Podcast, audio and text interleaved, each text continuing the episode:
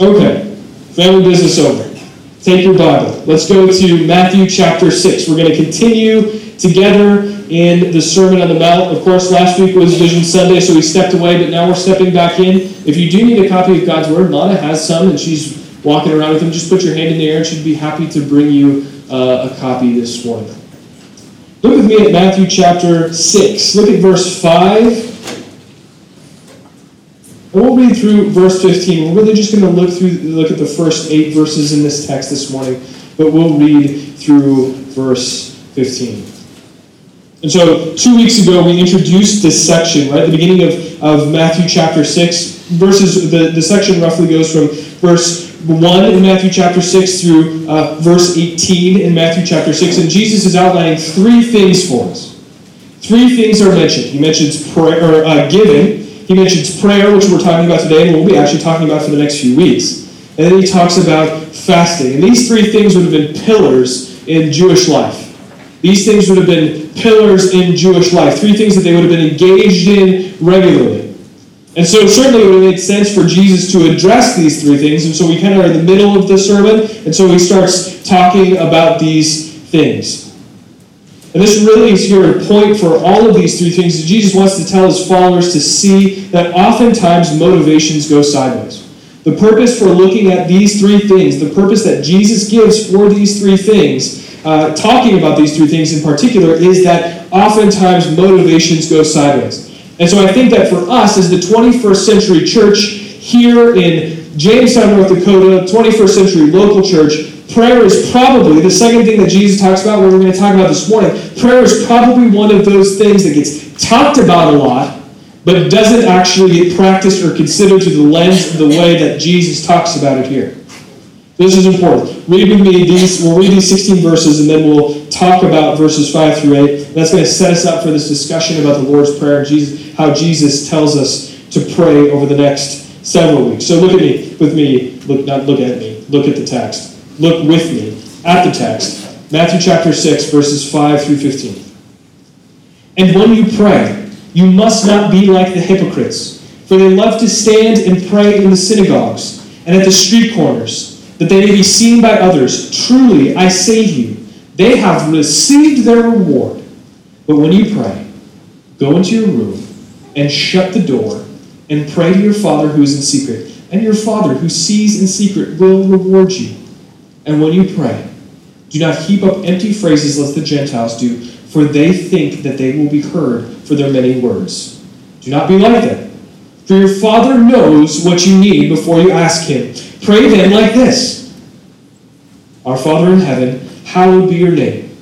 Your kingdom come, your will be done on earth as it is in heaven. Give us this day our daily bread, and forgive us our debts, as we also have forgiven our debtors and lead us not into temptation, but deliver us from evil. For if you forgive others their trespasses, your heavenly Father will also forgive you. But if you do not forgive others their trespasses, neither will your Father forgive your trespasses. I don't think I'm, I don't think I'm going out on a limb when we look at this text to say that we as people don't pray very much. We just don't do it very much. And I know a lot of people who have been faithful in prayer, but I think just in general, we as a people fail to pray very much. And unfortunately, I don't think there's a lot of, or I do think that there's a lot of words and sort of empty cliches that float around this idea. That float around here, and, and we talk about prayer, and we kind of throw some things out there about prayer. I won't go down that road, at least not yet. But what I want you just to work towards as a body is understanding biblically what prayer is and why Jesus expects that his followers are engaged in it. Jesus expects that his followers are engaged in it. And I think there's a whole host of reasons that we don't pray as people. We don't pray consistently. And I think probably number one on our list in our culture is that the pace of life is so frenetic. We move from one thing to the next so quickly that we fail to pray consistently. We, we fail, if ever, to slow down to even consider prayer. And if we want to talk about opening windows to the heart, like we have so often in the Sermon on the Mount, if we want to talk about opening windows to the heart, this, here's a big one. Ask the question Do you pray regularly? Answer is no. You don't because you can't squeeze it in. That's opening a window very clearly up to our heart. It could mean that you're a workaholic or that you're poor at guarding your time or you're using your time selfishly. Or it could mean that you're addicted to technology. There's a hundred different reasons why that might be the case for you. And then we say things like, maybe like this, maybe as an excuse. I just don't know how to pray. Or I'm just not good at it. In our lives, we watched that video early, in our lives, things rarely come easily. Things rarely come easily. We have to discipline ourselves in a lot of different areas to get to go get to, to the place where we want to go.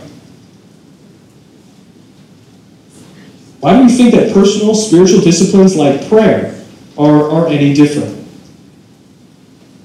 And again, Jesus expects that his followers are praying. Look at this. Verse 5. And when you pray. He doesn't say if you pray, but he says when you pray. Followers of Jesus pray. Plain and simple.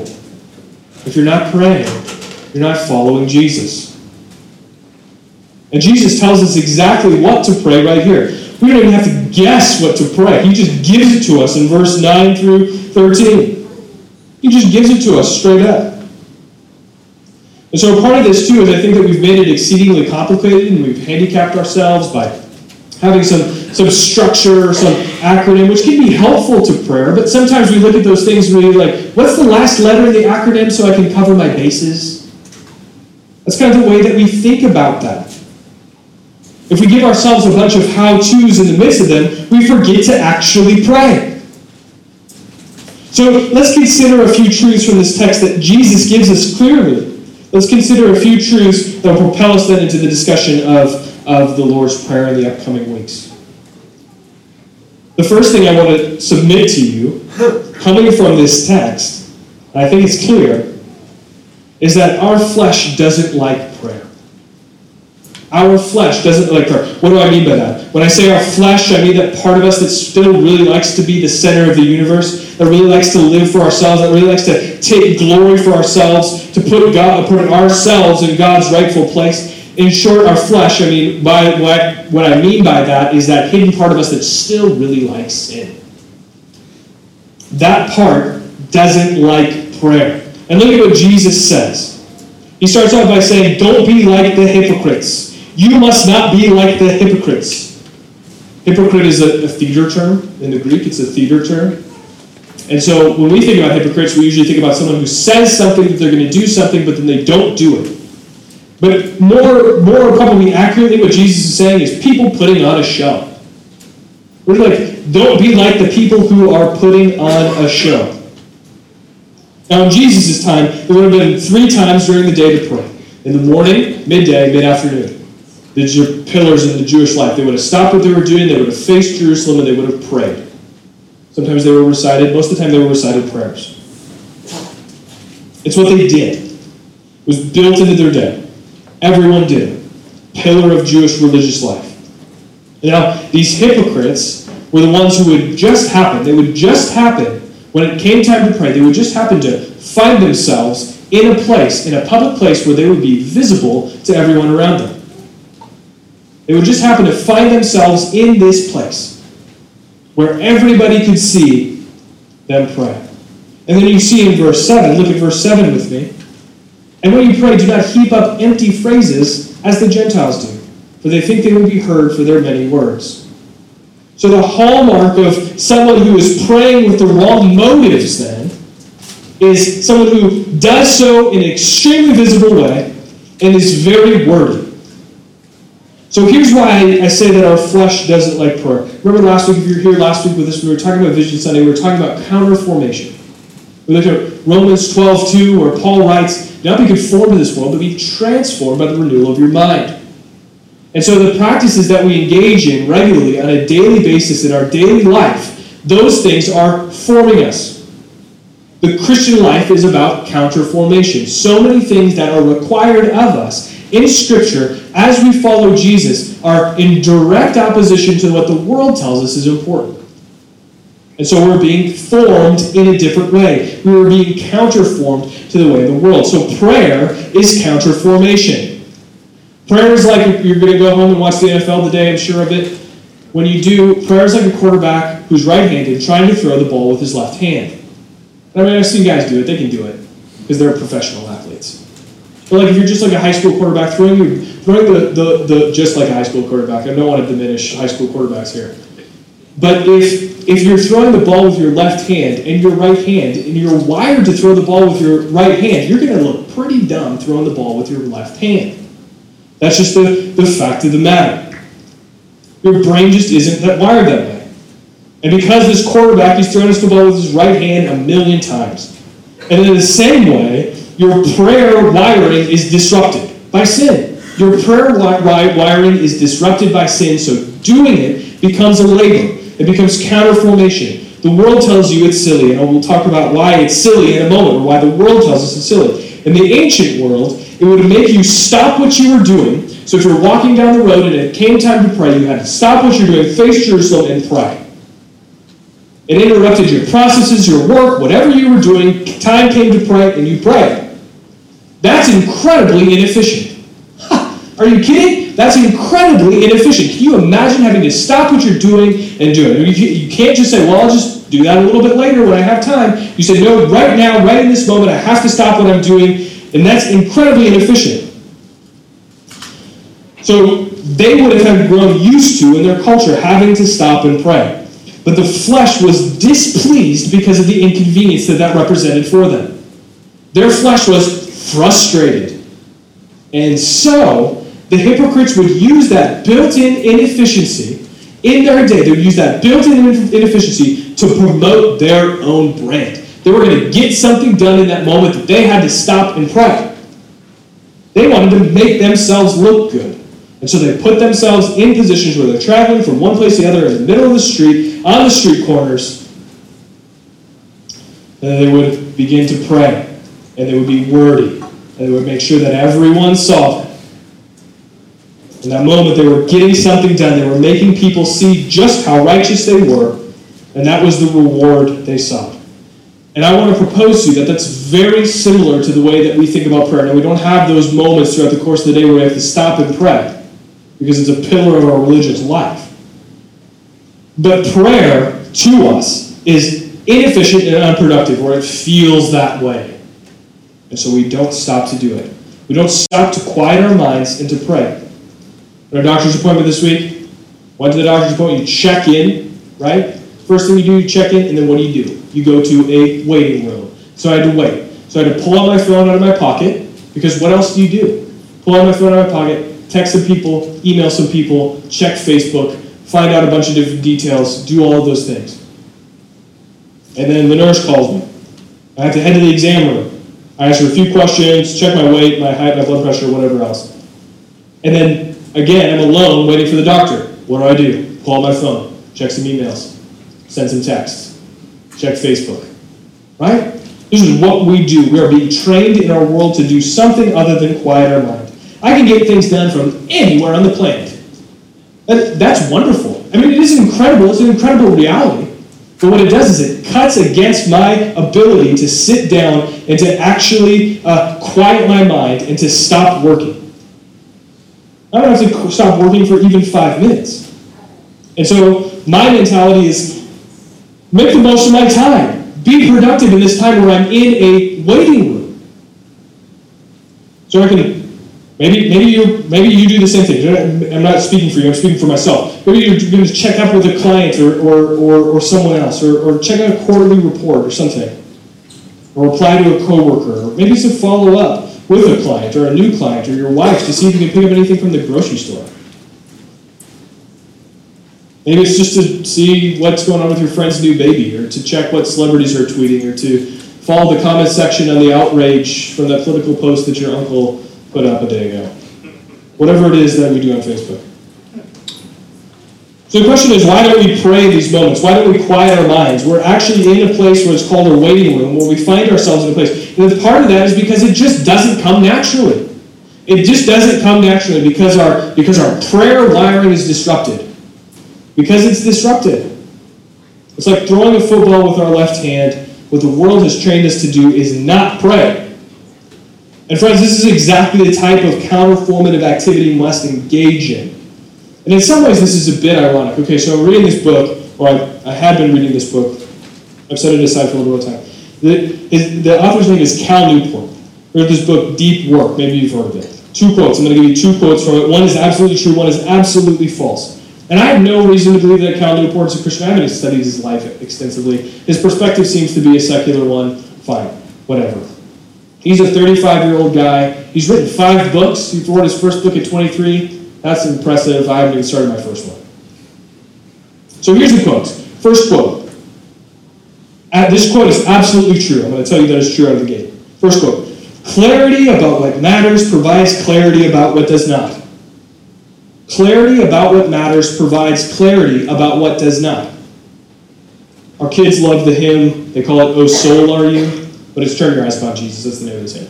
They call it "O Soul Are You" because that's the first line. The chorus goes, "Turn your eyes upon Jesus, look full in His wonderful face, and the things of earth will go strangely dim in the light of His glory and grace." And the things of earth will go strangely dim. Clarity about what matters provides clarity about what does not. Second quote. This one is absolutely false. If you don't produce, you won't thrive. If you don't produce, you won't thrive. Absolutely false. The biblical understanding of thriving or flourishing is not built on production levels, but on God's favor. Do you know that as God's child, your flourishing is not built on external realities, but the promises of God? We'll talk about this more in a moment, but let me just say something here that may, might be, but I don't know if it's controversial. I don't know. It's never stopped me before. Here we go. I think a lot of the things that we say about prayer are to make prayer seem like a productive activity according to the world's standards. Let me say that again. I think a lot of the things that we say about prayer are to make prayer seem like a productive activity according to world standards. We ask the question, why do we pray? I've heard this response multiple times because prayer changes things. That's a good It's not a bad answer. It's a good answer. But what about the times where it doesn't seem to? What about the times where our situations in our lives don't seem to be changing? Then what? Are we appealing to the world that prayer is a good idea because it changes things? We're trying to convince people the reasons we pray is because it produces results. But what about when those per- results aren't perceivable or measurable? What about when we can't look at them and say, and say, look at all of these things? Look at all of these things. What When we can't do that? And then what? What happens then? And it's not that that phrase, prayer changes things, isn't wrong. It's not wrong. It's just unhelpfully vague. The point is that prayer will change the outcome of a situation. But if it's done in the way that Jesus talks about, first it will change you. First, it will change you. It will further your participation in His plan as a kingdom citizen. It is counter formative. If you quiet your mind, if you sit down and you seek to pray regularly, the first thing and surest thing that you can be sure will change in your life is you. And this idea of reward then comes up again, right? Jesus says this again for us. But when you pray, go into your room and shut the door and pray to your Father who is in secret, and your Father who sees in secret will reward you. The hypocrites pray with intent of being seen and thought of as righteous. That was their reward. Sometimes we pray with the hope of obtaining some temporary outcome, very much like the hypocrites frustrations at work, frustrations with our spouse, frustrations with our financial situation, your car breaks down, your kids are having a bad week. But I think our aim in prayer is less about making those things change as much as it is seeing God's purpose in those things for us. God, help me see your hand at work. In this situation at work, in this conflict with my spouse, in these financial struggles, in my old beat up car, in my disobedient children, Sure, absolutely pray that God would change those things. He calls us to do that. But if and when in the timing that we give him, he doesn't, it doesn't mean he's not at work. In that passage we read up on the screen together verbally this morning in Luke 11, verses 11 through 12, it says this What father among you, if his son asks for a fish, will instead of a fish give him a serpent? Or if he asks for an egg, he will give him a scorpion. And this is a very important point. This is very important for us. If we ask God for his fish, he will not give us a serpent. If we ask God for an egg, he won't give us a scorpion. But the inverse is also true. If we ask God for a serpent, he will still give us a fish. If we ask God for a scorpion, he will still give us an egg. Why? You're not dictating to God what you're receiving. You're receiving from God what you need. Verse 8 in our passage this morning do not be like them, for your Father knows what you need before you ask Him. And I would contend that in prayer, oftentimes, the majority of the time, we don't know what it is that we need. God, can I please have a more reliable car? And the reason in that moment you don't have a more reliable car is because God knows what you need, and it's not a more reliable car. God, can this situation at work just get a little better? The reason the situation is getting better is because God knows you need to stay, and it's not to have a better work environment by your standards. God knows what's good for you. He knows what you need before you know it. And He is always going to give you a fish. He will never give you a serpent. He will always give you an egg. He will never give you a scorpion. He always will give you what's good and absolutely at 100% needed in every situation, and He will never give you the opposite.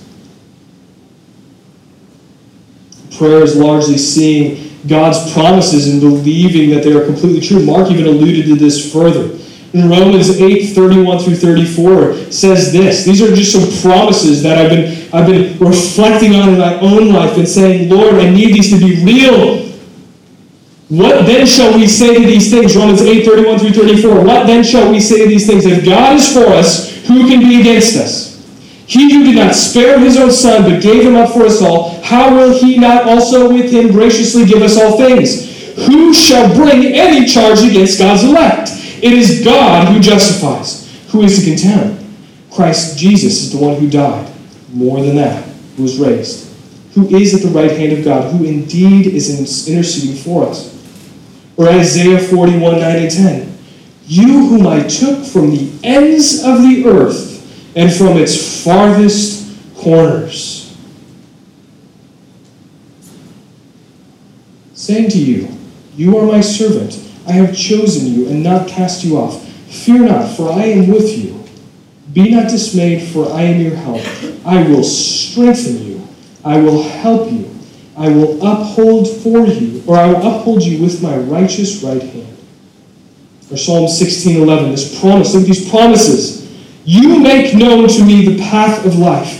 In your presence there is fullness of joy. At your right hand are pleasures forevermore. Prayer, prayer is largely intended to bring these promises, these promises, and all of the promises of God into clear focus for us. You get in your room, you shut the door like Jesus says, you say, God, change this situation in my life. And you get in your room and you shut the door and you say, God, change this situation in my life. And you get in your room and you shut the door and you say, God, change this situation in my life. And day after day, and nothing seems to be changing situationally and you wonder where God is, and the answer is He's right there with you. He's right there next to you. You need to see the promises. He is for us, He is not against us. He will strengthen us, He will uphold us, He will make known to us the path of life. At His right hand, the inheritance which we will receive in all of eternity. There are pleasures forevermore. These things do not change. Your circumstances, your situations in life do.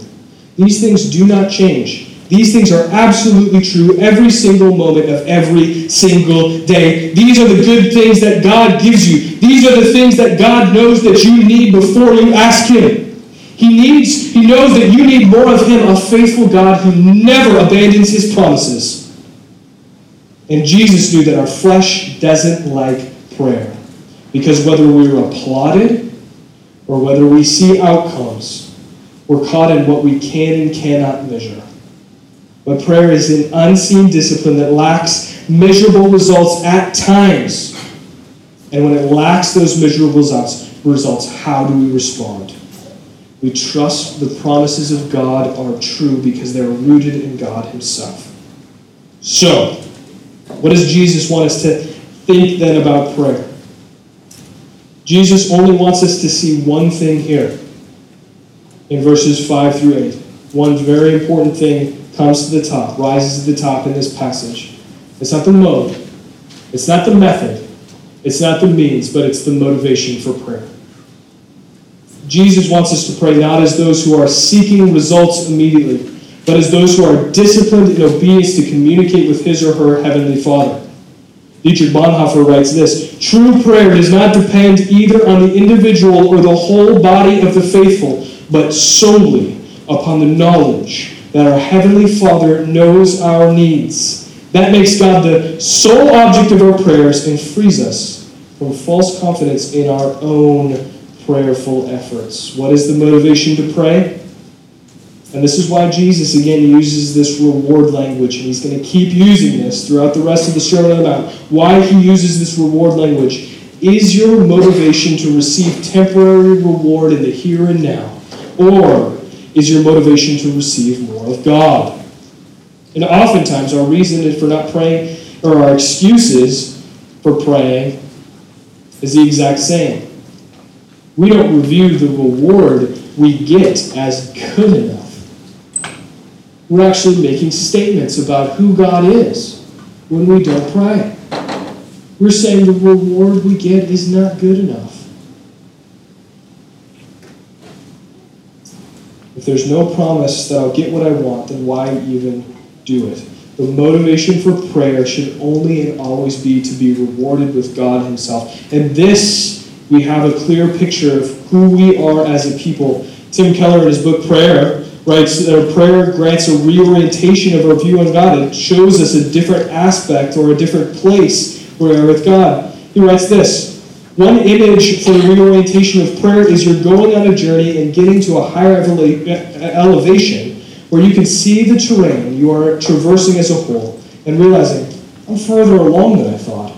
Or perhaps I've made less progress than I thought. In prayer, we may see that we are more loved and cared for than we had felt, and that diminishes our fears. Or we see that we are more foolish and self absorbed than we thought, and prayer gets rid of our anger and self pity. Friends, if you're in Christ, God has given you all things. This is a promise that you have been given. If you are in Christ, you have been given all things. We continually come back to this idea in Romans 8:32. Time and time again, I wrote it, read it just a moment ago. But he who did not spare his own son, but gave him up for us all, how will he not also with him graciously give us all things? This verse implies we need. How will he also how will he not also with him graciously give us all things we need? We've skewed this idea of need in our consumer culture. We ask, what is needed for life? And the answers are water, food, oxygen, whatever they are. We quickly use need language to describe all sorts of other things when in reality we need very, very little. Now, when Jesus makes this statement, your Father knows what you need before you ask Him the answer in verse 8, the answer isn't a hug. The answer isn't a more reliable car. The answer isn't kids who aren't freaking out all the time, or more money, or, or whatever it might be in your world. The answer is He knows that you need more of Him. And He's going to use everything in your world to give you more of Himself. He is going to do that. That is not something that He puts on pause, that is not something that gets put on hold. He is always using everything in your world to give you more of himself. That's what it means that when you ask for a serpent or a scorpion, uh, you get an egg, or a serpent and you get a fish. You might not know what you need to ask for. God knows, and He's always giving it to you. That is a difficult truth.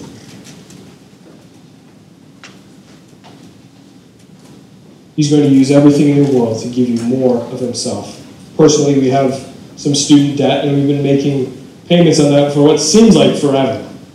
I've prayed a ton of times. I've prayed a ton of times. Rebecca and I have prayed a ton of times. There's just something like show up, write a check, pay it all off. And because that hasn't happened, it doesn't mean that I don't have enough faith, or that God doesn't want me to be happy, or that God doesn't hear me. What it means is for me to know God more as for His purposes to be accomplished in my life, I have to make payments on student loans. That's what it means. That's what that means. But could I give could I give more if I didn't have debt? Yeah, absolutely. Does God not does God want me to be generous? Yeah, God wants me to be generous. But by asking those questions, by asking those questions, we're demanding we're back to demanding perceivable, measurable results. Consider with me later in, in the Sermon on the Mount, verse 11 in Matthew chapter 7.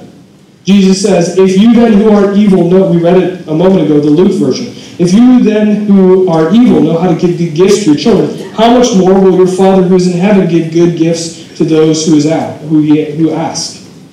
Who ask him? God is your Father.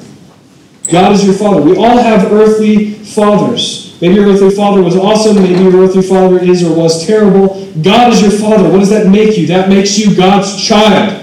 God is good. He's infinitely good. And therefore, the best that He can give you is Himself. God is infinitely good. Therefore, the best that He can give you is more of Himself. Friends, we wade into that reality this week. God in Christ has called you His child. There is nothing that you can do to change that. There is nothing that you can do to change that status. The hypocrites Jesus talks about did not know God as their Father. They didn't think that God would re- reward them with good things. They thought they needed to figure out the reward for themselves. So they turned prayer into a public spectacle to earn others' approval.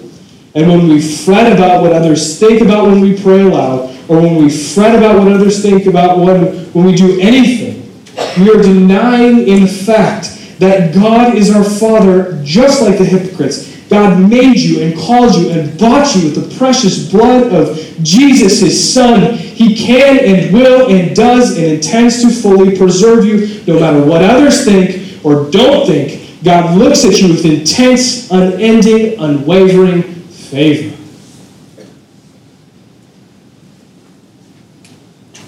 So he calls us to come to him to make our requests known to Him, fully understanding that whatever the result is in those requests, that we are getting more of Him, that He is always faithful to who He is and what He says, and that His favor rests on us at all times. So, in conclusion, I'm just going to give you three, three thoughts. In conclusion, we won't go into great detail here because we've done that so far. The motivation for prayer is to be rewarded with God Himself. The motivation for prayer is to be rewarded with God Himself. Secondly, a fleshy motivation to pray or is to see perceivable, immediate, beneficial, and measurable results. A fleshy motivation to pray is to see perceivable, immediately beneficial, and measurable results by the world's standards. On the flip side of that, a fleshy motivation to not pray or a reason for not praying is because we cannot see perceivable at all times, cannot see perceivable, immediately beneficial, or measurable results. Discipline yourself in prayer. This is counterformative. Disciplining yourself in prayer is counterformative. In, in the Gospel of Luke, every time that something major happens in the life of Jesus, he retreats to pray. Every single time something major in his life happens, he retreats to pray. He takes time to quiet himself, to get away, and to pray. He shuts the door, the proverbial door. He goes into his room, shuts it, and prays to his Father who sees in secret. And here's one more quote from our friend Cal Newport Who you are, what you think, feel, and do, what you love, is the sum of what you focus on.